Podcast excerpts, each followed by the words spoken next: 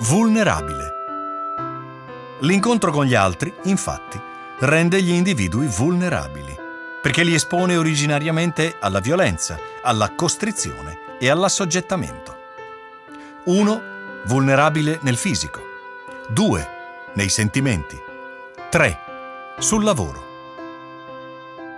Perché la vulnerabilità, purtroppo, è usata dalla parte forte contro la parte debole. Perché siamo tutti vulnerabili, a seconda dei tasti personali toccati. La consapevolezza e la riflessione seria sulle proprie vulnerabilità è la porta per comprendere anche le vulnerabilità degli altri. Concepire le differenze tra uomini e donne in termini di rischi, malattie, risposte ai farmaci. La necessità di implementare le tutele nell'ambito delle differenze biologiche e socioculturali tra uomo e donna.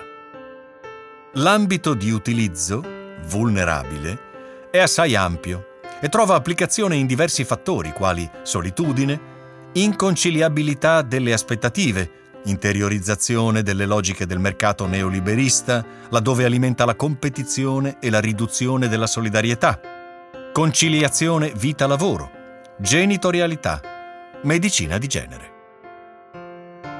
Perché l'accezione utilizzata è negativa, nonostante si tratti di uno stato di fatto del corpo o della mente che non può essere considerato negativo di per sé, perché esiste. Ogni giudizio può solo creare uno stereotipo che serve a indottrinare l'uomo e la donna. Tutti noi abbiamo passato dei momenti di vulnerabilità fisica o mentale. Il problema è sempre culturale.